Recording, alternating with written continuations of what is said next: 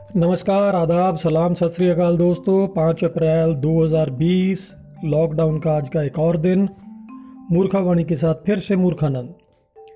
दोस्तों, किसी देश में एक राजा को उसके ज्योतिषी ने बताया कि तेरा कोई अपना, बहुत करीबी तेरा अपना, वो तेरे को जान से मार देगा, तू ख्याल रखना।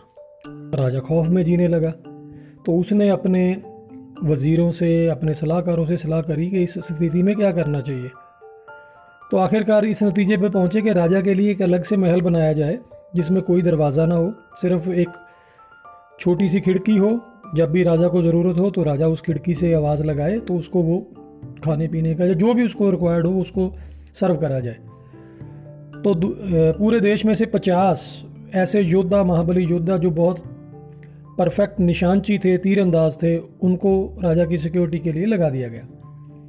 अब राजा सारा दिन अंदर बैठा रहता, अकेला बातें करता रहता। धीरे धीरे उसको दो चार दिन में घबराहट होने लगी कि मैं ये क्या कर रहा हूँ। अब मरता क्या ना करता, जान की आफत थी तो इसके लिए वो ये भी नहीं कह सकता था कि मेरे को खुले में जाना तो वो डर के जीता रहा। तो दोस्तों, अचानक से क्या हुआ, एक दिन बैठे बैठे बाहर से गली से एक किसी के गाने की आवाज़ आई तो उसने खिड़की खोल के देखा तो एक फ़कीर, वो गा रहा है ज़िंदगी के बारे में कोई गीत गा रहा है और राजा ने देखा कि इतना खुश कैसे है वो? फटे हुए कपड़े, पाँव में जूते नहीं, बिखरे हुए बाल हैं, शक्ल से ऐसा लग रहा है जैसे चार दिन से खाना नहीं खाया, फिर भी ये कितना खुश है। तो उसने आवाज़ लगाई है फ़कीर बाबा, तुम कौन और क्या गा रहे हो? मेरे को ये समझ में नहीं आ रहा। वो फ़कीर राजा से कहता है कि, पहले तू बता के तू कौन है? कहता, मैं यहाँ का राजा हूँ।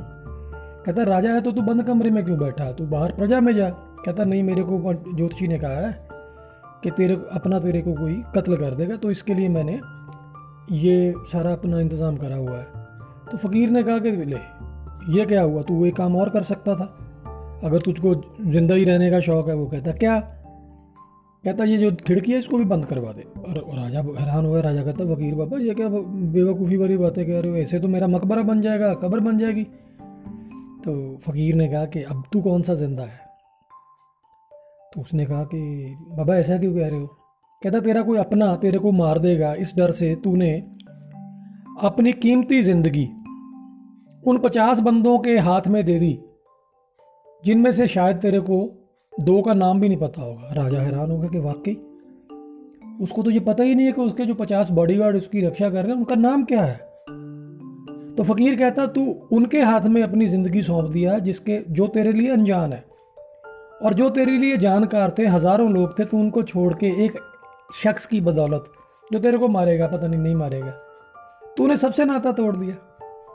तो राजा को एकदम से अकल आ गई कि नहीं यार, मेरे को वापस जाना चाहिए तो जाकर वह अपने महल में बाकियों के साथ रहना शुरू हुआ। तो दोस्तों, कहानी का मतलब ये नहीं है कि हम लोग घरों से बाहर निकल के कर्फ्यू का उल्लंघन करें।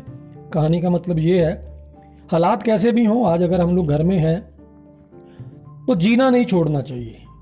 अब ये आप बोल रहे होगे कि मैं ऐसा कैसे कह सकता हूँ? असल में ये मेरा पर्सनल एक्सपीरियंस है। मैं मेरे बहुत चाहने वालों को, बहुत से दोस्तों को जब भी फ़ोन कॉल्स करता हूँ तो उनसे जो बातचीत होती है, ये उसी का नतीजा है कि मैं देख पा रहा हूँ कि वो घर में अपने आप को फंसा हुआ महसूस करते हैं। दोस्तों, कल मैंने एक आर्टिकल भेजा था, जिसमें लिखा हुआ था कि लॉकडाउन के पीरियड में डिप्रेशन के मरीजों की संख्या यकायक बढ़ गई। शायद आप चीज़ आप लोगों को हैरानी होगी कि एक रिसर्च के मुताबिक लुधियाना शहर में बीस हज़ार से ज़्यादा पेशेंट्स जो हैं, वो डॉक्टर्स के पास उनकी शिकायतें आई हैं कि उनको डिप्रेशन का शिकार है। अब ये सोचोगे कि ये रिपोर्ट मेरे को कहाँ से मिली? मेरे एक दोस्त, उनकी जो एक रिसर्च है, वो एक साइकोलॉजिस्ट हैं। उन्होंने इस बात का खुलासा करा कि ये चीज़ें बहुत बढ़ने वाली है। दोस्तों, हम लोग दरअसल ज़िंदगी को अपने ढंग से जीना चाहते थे और अचानक से कुछ ऐसा हो गया कि हम वो ज़िंदगी जीने को मजबूर हो गए जो हम लोगों ने कभी सपने में भी नहीं सोची थी। आज हमको लग रहा है कि हम लोग घरों में कैद हैं। दोस्तों, कैद नहीं है। हम लोग घरों में हिफाजत से हैं। प्रॉब्लम सिर्फ़ ये है कि हम लोगों ने ज़िंदगी का जो एक अक्स बनाया हुआ है कि ज़िंदगी कैसी होनी चाहिए, उनमें हम लोगों ने घूमना, फिरना, पार्टीज़ करना बाहर जाना, यारों दोस्तों के साथ ज़्यादा समय बिताना, इस चीज़ में हम इतना बिज़ी हो गए कि हमको एहसास ही नहीं हुआ कि कभी हमको अपने घर को भी लौटना हो सकता है। चलो एक मिसाल के तौर पे एक आपसे बात शेयर करता हूँ। आज हर इंसान उसकी तमन्ना के ज़िंदगी में वो कभी ना कभी जहाज़ में बैठ के किसी विदेश यात्रा पे ज़रूर जाए। तो दोस्तों, अगर मैं आज आपको ये कहूँ कि मैं आपको स्विट्ज़रलैंड फ्री ऑफ़ कॉस्ट जहाज़ में भेजना चाहता हूँ, आपका सारा खर्चा मैं करूँगा। तो क्या आप जाना चाहोगे? जवाब होगा नहीं, क्योंकि जान है तो जहान है। आज वही चीज़ें जो हमारे लिए कभी ऐश करने का सामान हुआ करती थी, आज हमारे लिए वो खौफ का कारण बन गया, क्योंकि हम लोगों ने देखा पिछले कुछ दिनों में, पूरे दुनिया में जो हाहाकार मची है, उसका मेन कारण यही बना कि लोग एक जगह से दूसरी जगह जहाज़ों के रास्ते गए और जो बाहर से अंदर आए, अंदर से बाहर गए, वो सभी कोरोना वायरस से पीड़ित हुए तो उसी वजह से हम लोग आज ये कर्फ्यू जो लगा हुआ है लॉकडाउन है, वो उसी वजह से है कि जो ज़िंदगी हम जी रहे थे, आज सोच के देखो दोस्तों, आज जिसके पास बहुत पैसा है, जिसके पास बहुत बड़ी बड़ी गाड़ियाँ हैं, वो घर में बैठा है और जो कूड़ा उठाने वाला है, वो हमारी सेवा के लिए घर से बाहर खुले आसमान में घूम रहा है।